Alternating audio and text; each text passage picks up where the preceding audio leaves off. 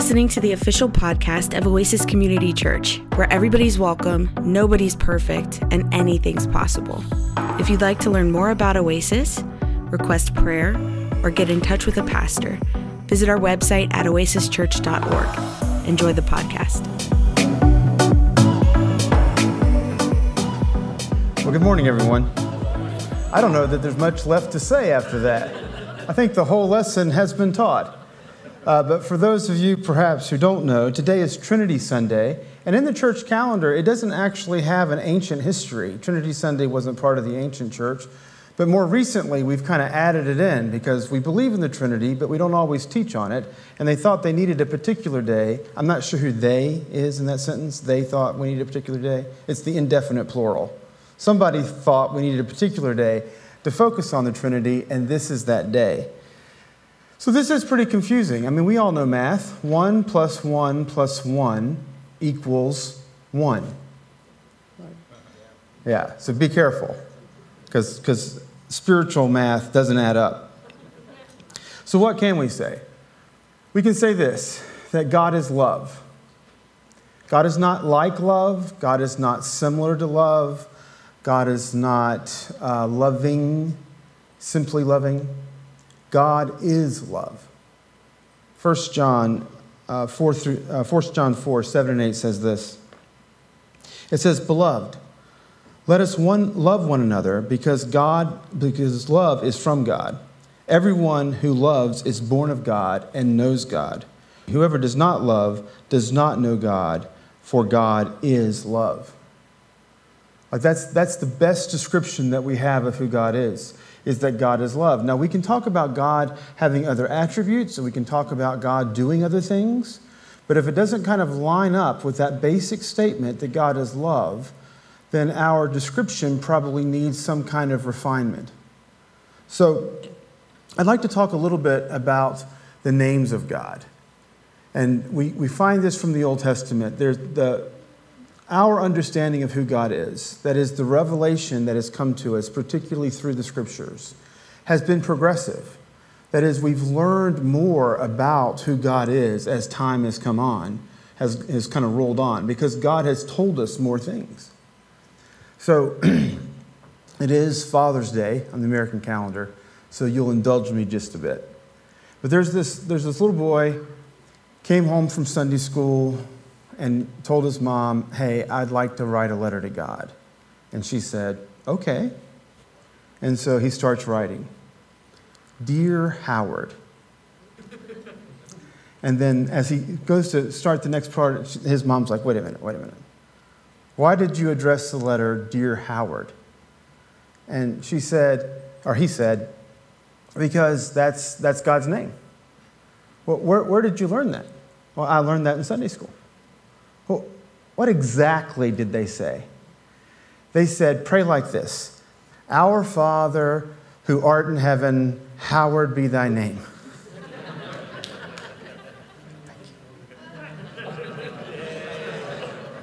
All right, one more.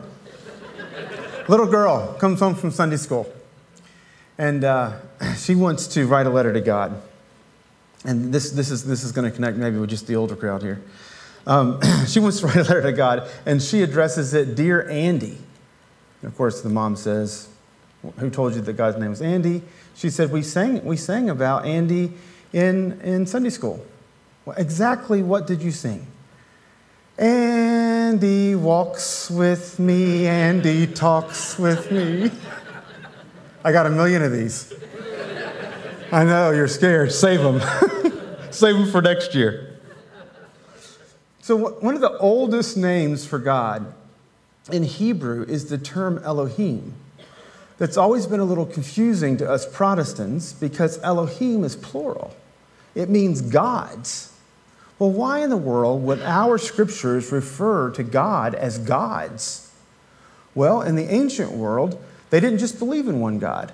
And I'm not just talking about uh, pagans in the ancient world, I'm talking about ancient Israelites that they, they too had this idea of a belief in multiple gods. Um, they lived in a polytheistic world. There was a pantheon of gods. Gods were kind of regionally located. We, we, we read about them. There's the God of the Egyptians, and the God of the Babylonians, and the God of the Canaanites. And then we have the God of the Israelites, right? So their understanding of who God was was very tribal.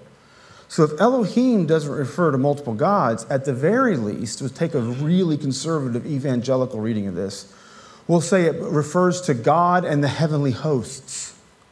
But I think that's a bit of a stretch. I think Elohim was this idea of lots and lots of gods.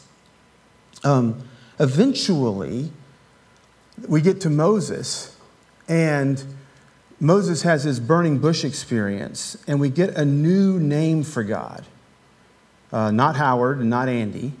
In fact, we're not exactly sure how to pronounce it because it's four letters in Hebrew. It's the Yod, the Hey, the Vav, and the Hey. And we typically pronounce it Yahweh. I mean, how many of you have heard that that was the name of God before? Yeah? You've heard that name, Yahweh. But then sometimes we say that the name of God in the Old Testament was Jehovah. How many of you heard that before? Jehovah. Well, Jehovah is just another way to pronounce those same four letters that we pronounce Yahweh, which seems kind of pretty far apart. I mean, Yahweh doesn't seem that close to Jehovah. But what happened is they took those Hebrew letters and they transliterated them into the German language, which ended up with a J uh, V or JHVH. And you see how close that is to Jehovah, right? And so you have to transliterate them from Hebrew into German and then pronounce it in English in order to get Jehovah. And if you laughed a little bit, I appreciate that because that sounds silly. Like, who's going to do that? right? That's, that's really, we're really kind of stretching the possibilities out. I mean, I grew up being taught that God had lots of different names. And it was these things like uh, Jehovah Jireh and Jehovah Nisi and Jehovah Rapha and that was just this word for Yahweh, followed by some verb in the Old Testament. So, for example, Yahweh Yahweh, or if you prefer, Jehovah Jireh, because that's how we sang it, and we also kicked a little bit when we sang it. Tell you, you really would have loved my childhood. Um, that's really just a statement. Like Jehovah, Jehovah Jireh, to, to use the German transliteration pronounced an English version, then sung in charismatic churches in the 80s, right? So that's a long progression there. But Jehovah Jireh just comes from this one story in Genesis where Abraham and Isaac are, are walking up the mountain, and Isaac's, is look, Isaac's looking around. He's like, Well, I see the wood, and dad's got a torch, and I see a knife, but we didn't bring the sacrifice. Dad's losing it.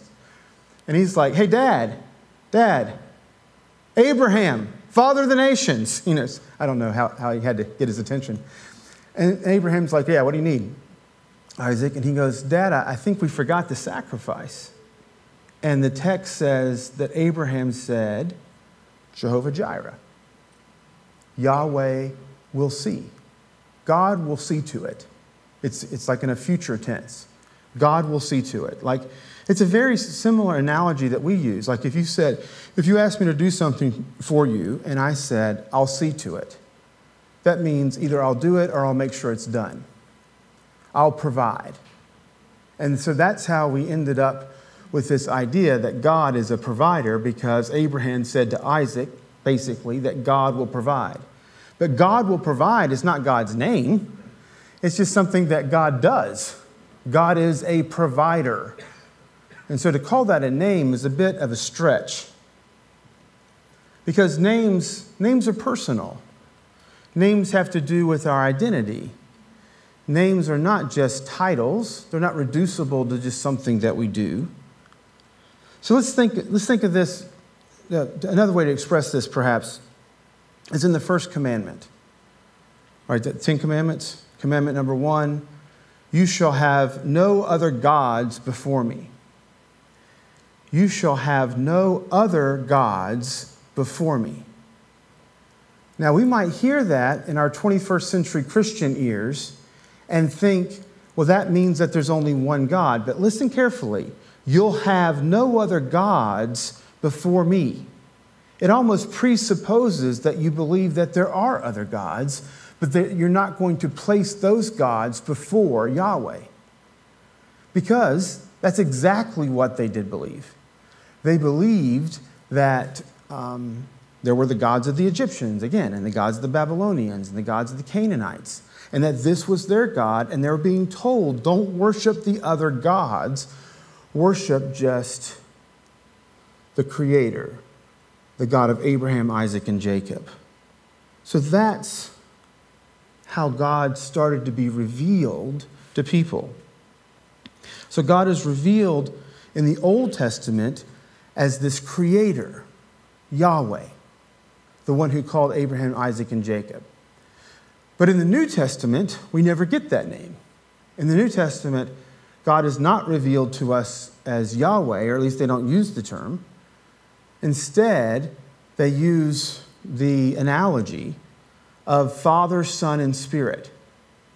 So, Father, Son, and Spirit in the New Testament equals Yahweh in the Old Testament. Yahweh is not the Father of Jesus. The Old Testament's use of Yahweh is identical to the New Testament's use of Father, Son, and Spirit, and eventually the same as the early church's reference to the Trinity. They're all referring to the same God which we now understand to be the one and only God. Like there actually aren't other gods. We've moved away from a technical term would be henotheism, the worship of one God in the midst of many, to monotheism, the belief and practice that there is only one God, and that's the one God that we worship. We opened the service with this passage from Romans 5. I'd like for us to revisit it. And it, this is, this, you'll start to see how the New Testament speaks a little different than the Old here. It says this Therefore, since we are justified by faith, we have peace with God through our Lord Jesus Christ, through whom we have obtained access to this grace in which we stand. And we boast in our hope, sharing the glory of God. And not only that, but we also boast in our sufferings, knowing that suffering produces endurance, and endurance produces character, character produces hope, and hope does not disappoint us because God's love has been poured out in our hearts through the Holy Spirit that has been given to us. And so you see that with Paul, he's moved past kind of Abraham and Moses and he's embraced a new revelation that God is Father, Son, and Spirit. So when we talk about Father's Day, one of my girls asked me last night, Hey, Dad, what are you preaching on tomorrow? Dads? And I said, No, I'm preaching on the Trinity. And they said, Well, there's a dad in there somewhere. That's good theology. The Father has always been the Father because the Son has always been the Son. There was never a time when the Father was not the Father, and there was never a time when the Son was not the Son. And the Spirit has always been the Spirit. They've always been one. So we can say this about Jesus that Jesus is the truest and the fullest revelation of God. Like there's nothing there's nothing we've ever had or ever will have, I believe, that would be a, a truer and fuller revelation of who God is than Jesus. And so we can't talk about the Father in ways that are incongruent with how we talk about Jesus. This is really important because sometimes we talk about the Father in ways that the Father sounds like he's different than Jesus, that they, they have different agendas or they have different characters. Like if, if we describe God in such a way that Jesus is our elder brother who has to protect us from the Father, then, then that's, a, that's bad theology. Two, two little Celtic guys with red hair are going to are gonna, um, fuss at us and say, no, that's a heresy from the early church and that will get, get you kicked out. Jesus is, he's the word that was spoken. He is the expression of God. There's nothing about Jesus. And so, since we know more about Jesus, because Jesus lived here and lived here and worked here and walked and talked and ate and slept and had friends, his words and his actions, his teachings, his miracles, his death, his resurrection really show us who God is. And that's the truest and fullest revelation of that. The Spirit, then, is not just the spirit of prophecy, which we talked about last week with Pentecost, but the Spirit is also the Spirit of life. The Spirit that begins life, the Spirit that sustains life. Uh, in Proverbs chapter 8, there's this description of wisdom that kind of personifies wisdom as this kind of ideal female. And some rabbis suggest that that's a kind of depiction of the Spirit of God.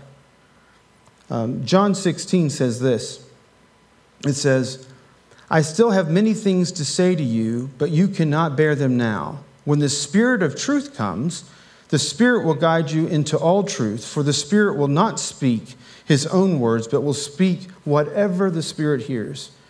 And the Spirit will declare to you the things that are to come. The Spirit will glorify me, Jesus says, because he will take what is mine and declare it to you. All that the Father has is mine. For this reason, I said that he will take what is mine and declare it to you. The Spirit leads us into all truth. Like there's revelation yet still to come. There's more to know of God than what we currently know. There's this um, medieval thinker, his name's Boethius. His life was really, I mean, he was well educated and he was well paid and he had a good government job and he was a good Christian guy, and everything was going right for Boethius until there was a coup and the government was overthrown, and uh, Boethius was sent into exile. In exile, he wrote this beautiful book called The Consolation of Philosophy. And in it, he describes philosophy much like Proverbs 8 describes wisdom. He personifies it as this kind of noble woman. And one of the first things and she's coming to kind of nurse Boethius back to emotional and psychological health. And one of the first things he notices about her is that she's wearing these kind of very tattered clothes. It looks like she's really kind of been through the wringers, through some hard times. And so eventually he works up the nerve to ask her, you know, thanks for coming to help me. You've done such a wonderful job. You're nursing me back to health, spiritual health, mental health, psychological health. But I've got to ask, why are you dressed this way? And she was like, Well, when Socrates died, everybody tried to grab, grab for me because they thought they could possess me. They could possess philosophy. They could possess truth. And so I had, I had to kind of writhe and twist and turn to kind of get away. And in the process, they all kind of ripped a bit of my clothes. And now they have a piece of my clothes, and they like to claim that that's the truth. So the Epicureans have this piece of my garment, and they want to say, yeah, look, we can't, we can't, we're not promised tomorrow, so let's eat, drink, and, and merry, for tomorrow we die. And the Stoics had this part of the truth. That is, your emotions can, can destroy you, right? So it's better off to just push your emotions aside and just kind of live without them.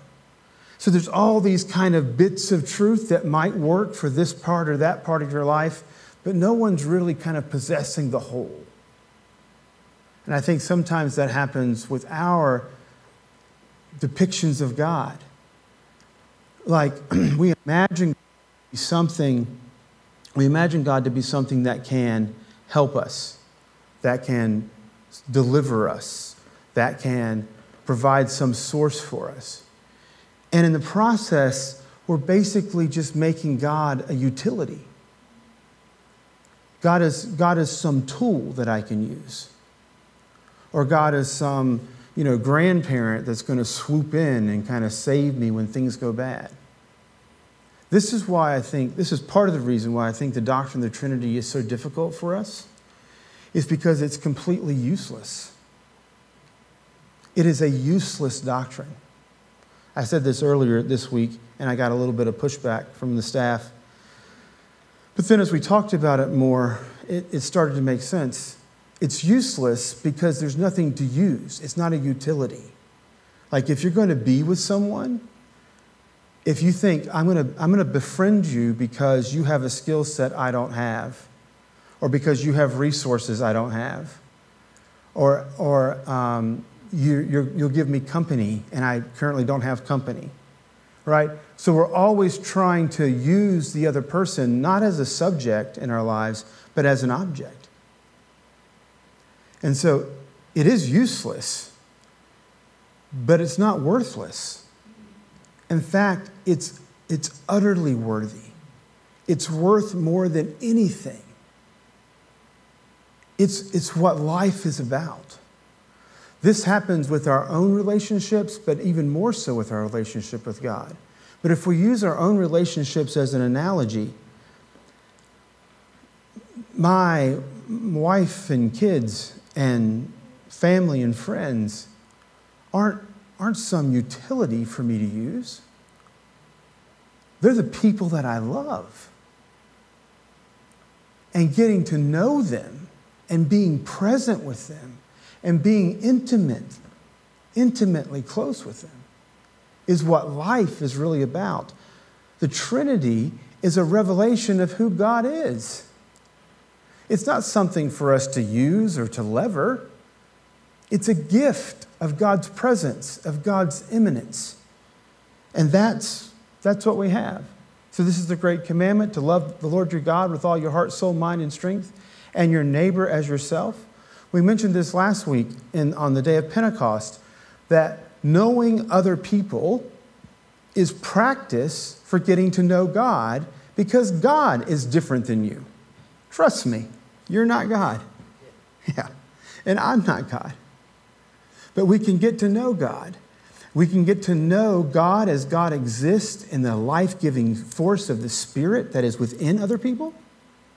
And the very practice of getting to know other people is practice in knowing God who is still different from us. So, part of what makes this work is time.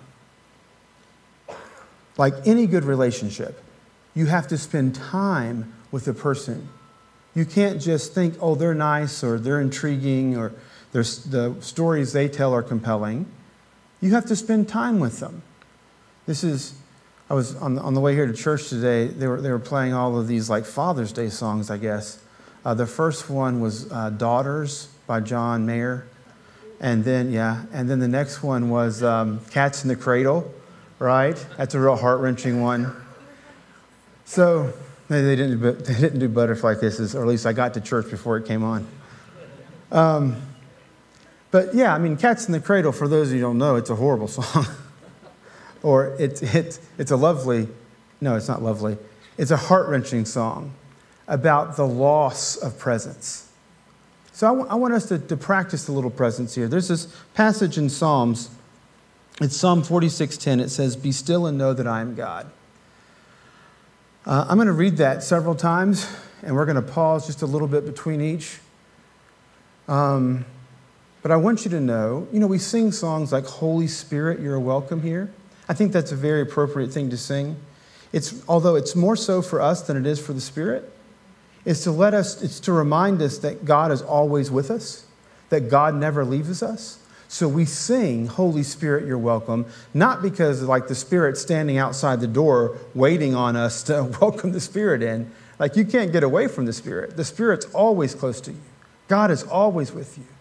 You might, you might try and walk away from God, but that's our efforts, not God's. In fact, even when we try and walk away from God, we're not very good at that because God just follows us. God's always where we tried to walk away from God too. Like you try and walk away from God, wherever you get to, guess what? God's there too. God, God loves you. God loves us and God seeks after us. I'm not saying we don't have the capacity to kind of reject God. I think we do. But I think that's something that we work at. That's not something that God does. So if you would, take a deep breath. I want you to be mindfully aware that God is with us in this room. Be still and know that I am God.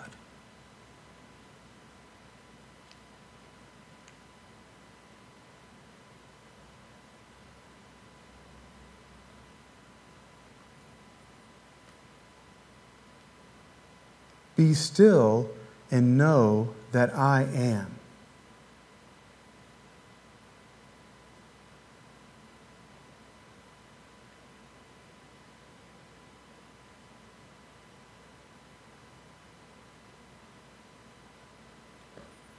Be still and know.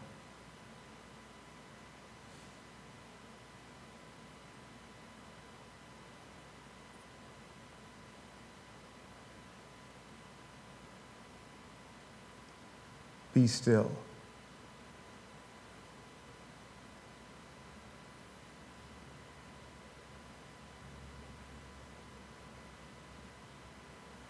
Be.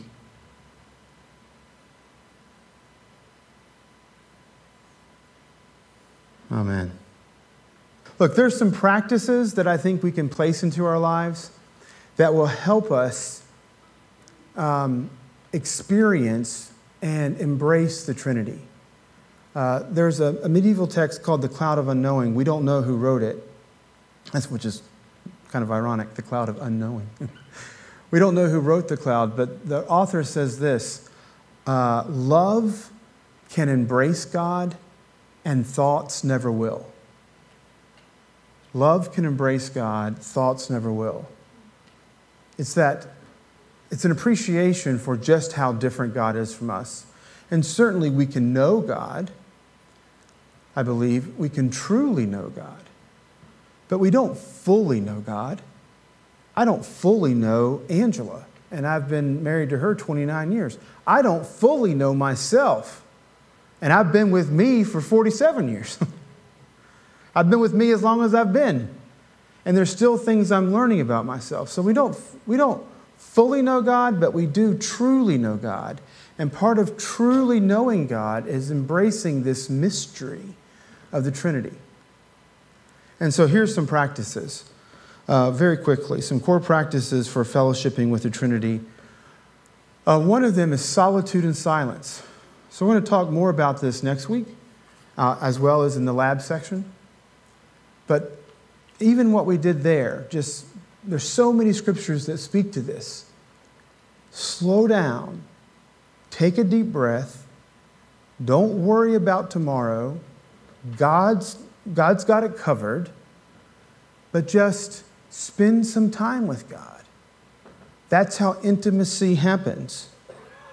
And the value of silence is that silence represents that comfort level that we have. You know, when you, you get to know someone really well, silence is no longer problematic. When you're first getting to know someone, silence can be awkward, and you're like, well, what about the weather? um, how about them bears?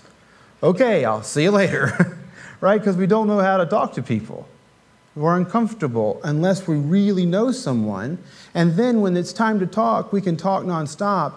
But, if, but there's no stress, there's no pressure to say anything. And it's just kind of the practice of that silence. Another practice, and we do this periodically around here, is called praying the scriptures. It's an ancient practice, and it, um, I'm for devotional reading of scriptures. And I kind of always grow, I grew up thinking, believing, being taught, being told that you ought to read the Bible through at least once a year, every year. And I think reading the Bible through um, in a year and then doing it again and again is a helpful practice. But I wouldn't want it to be your only interaction with the Bible because that's at a pretty quick pace. Like, I want you to read a little slower. I like for you to read and stop and think a bit, and reread and stop and think again, like a slow meditation on the scripture, like reading and rereading. Because how many of you, the first time you read through something, you're like, I didn't really get that? Or maybe the second time you read through it, right? And then, yeah, exactly. But the rereading of it slows us down. Um, I wasn't planning on doing this, but uh, I'm going to call out my friend John sitting in the back there. Uh, John's in the practice of copying down scripture. So in his devotional time, he's not just reading, because when you read, you can read pretty fast. he's copying. And so by copying it down, it slows you down. It makes you be present. It gives you that kind of time. Like the silence and the solitude, this type of praying the scriptures is all about intimacy because we want to be with the people we love. And if you don't want to be, then maybe you don't love, right? Maybe that's an issue. Maybe that's something to think about or to pray about. Lastly, there's this phenomenon called spiritual friendship or Christian community. Um, again, growing up, we called this accountability partners. And it's, it's not, some, somebody had accountability partner? Yeah. It's, it's not that I'm opposed to accountability partners, but the phrase accountability partner was problematic for me because it was so legalistic. It was trying to hold your nose down. It was trying to say, you need to behave like this. And that's not exactly what spiritual friendship or Christian community is about. Spiritual friendship, Christian community, is having other people in your life that also believe in God, that you can talk about your life, and particularly your life in God, with them. It, it, it fits us together in a, in a fabric that is, that is so, uh, so healthy. So, for, I know I said I'm talking about this Trinity. It's not so useful. There's not something you can, you know, you can't use it as a lever. And, and that's difficult, right, for us to then, well, what do I do with it? Well, you don't do anything with it, right? It's about intimacy, it's about relationship. But there is, I believe, a certain change or transformation in our life. So, Richard Rohr talks a lot about the Christian life being about transformation, not transaction. Like we've reduced everything into a transaction and then we think we're done with it. like I've said my, my, I profess my faith in Jesus, I confess my sins, I've been baptized, so I'm done with that. Now what do I do? Well, it's not a transaction. It's not something that you're done with. It's a transformation that takes place inside of you. And how do you know that the transformation is taking place inside of you? Because the fruit of the Spirit will be evidenced in your life. Like anytime you're hanging out with somebody, do you know, have you ever noticed how you start to kind of pick up a bit on their vocabulary? Like you start to say things that they say, or, or you'll start to hear them saying things you say, right? Like there's a, there's a new phrase, or parents not so new. I found I, I learned it yesterday. There's a new word for gossip. T. I didn't, I didn't know that that meant gossip. It apparently it does. How many of you already knew that meant gossip? Okay, so I'm a little, there's a, there was definitely an age line there in the congregation. All right, so I, yeah, I kind of crossed over. Yeah, we start to pick up the language, the character, the demeanor, maybe even a little bit of the sense of humor. Our fashion changes a bit. Oh, I like, I like the way Mikkel wears that. Maybe I should wear that. Just speaking very autobiographically there. So, how do we know that we, we're, we're rightly hanging out with God? How do we know that our silence and our solitude, our Christian practices, our attending a church, our prayer, how do we know, or even our reading of Scripture, how do we know that our interpretation of Scripture is right? I don't think it's just because it's historically, contextually sensitive or it's literarily, you know, fine tuned.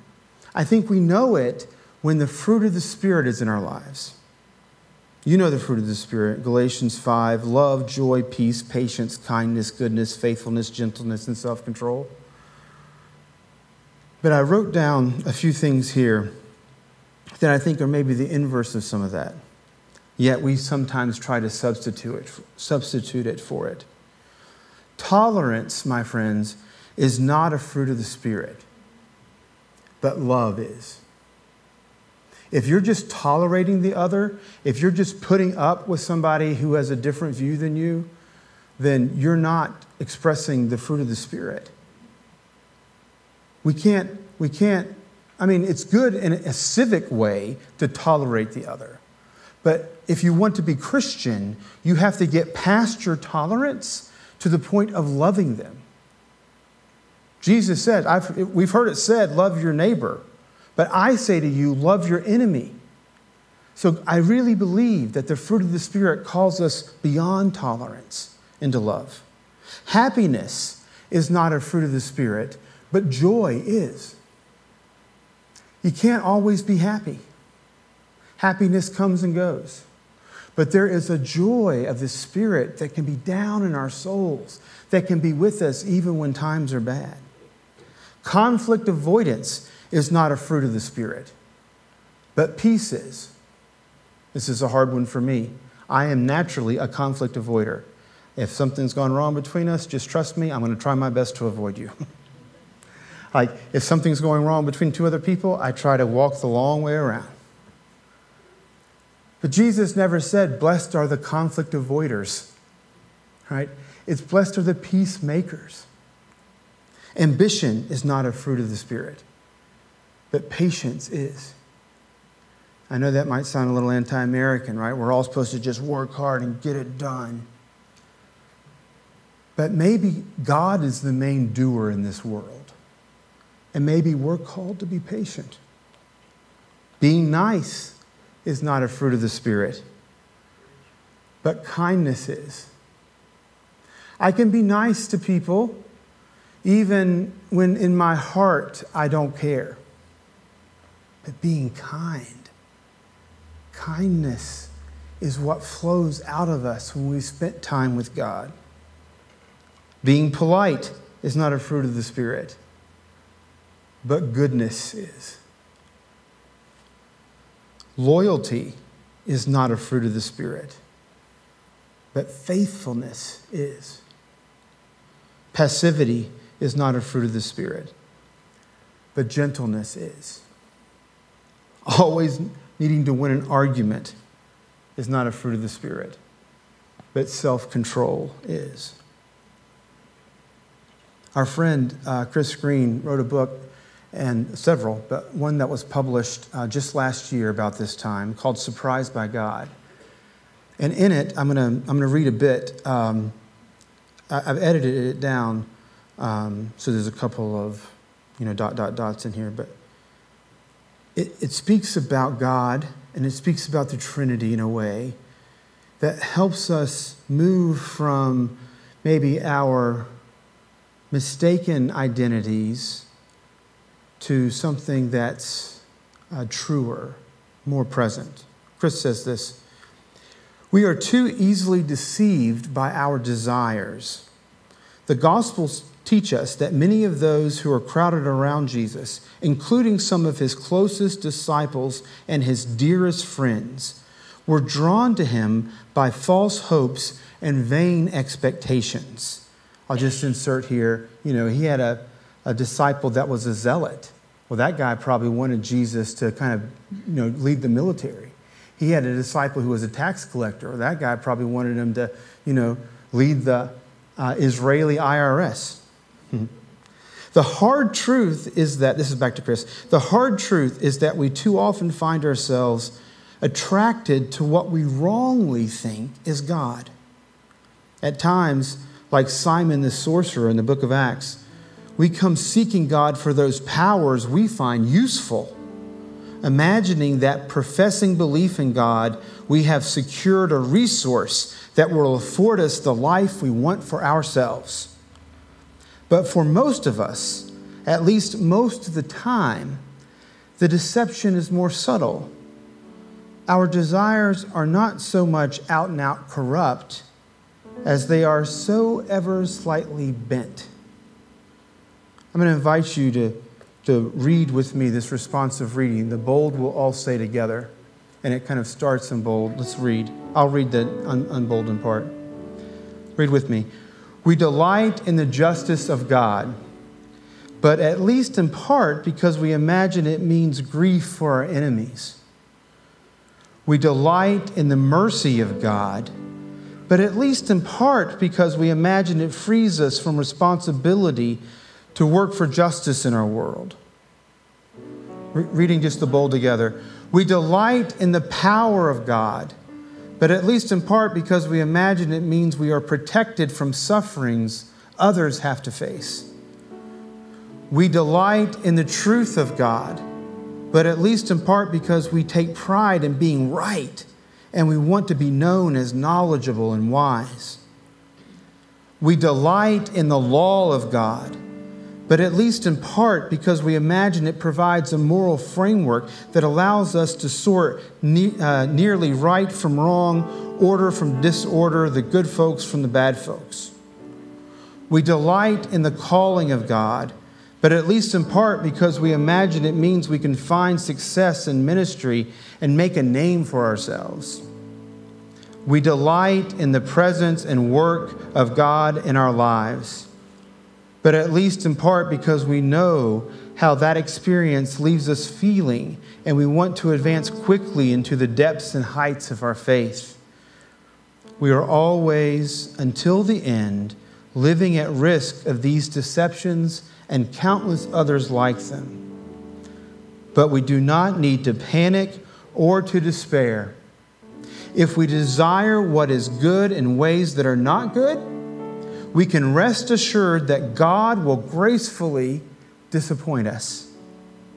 Altogether, if what we find delightful in God is in fact an illusion, God has promised to go on revealing His true beauty until we find that beauty truly desirable. Amen. Mikkel's going to come now and lead us in communion. Uh, in a moment, um, servers are going to come and bring you the elements of communion. I'd ask you just hold on to them and we'll take them together at the end. I was really blessed uh, last week by the, thank you, by the um, kind of multi language service that we had, uh, reflecting um, Pentecost. And I love, I don't speak Portuguese, uh, I barely speak English, uh, but I, it sounds so beautiful to me. And I, I, love hearing other languages spoken, not just because they're kind of, um, you know, pleasant to the ear to hear, but because there's so much value. Other languages have words that we don't have in English. And uh, I, I, love uh, people who know me well know I'm kind of a collector of words. Uh, so, uh, for instance, the dad joke video today, uh, we don't have a word. You know, we, I think cringy might be kind of the most, like, kind of appropriate English word that we have, if that's a real word. But uh, the Germans have a word for the kind of the experience of hearing a really particularly heinous dad joke, and it's called Fremdschämen. And uh, that word means vicarious embarrassment. It's where someone does something or says something embarrassing, and even though we're not the one doing or saying the thing, we feel the embarrassment on kind of on, the, on their behalf, you know, kind of vicariously. That's called Fremdschämen. We don't have that word in English, but it's a good word.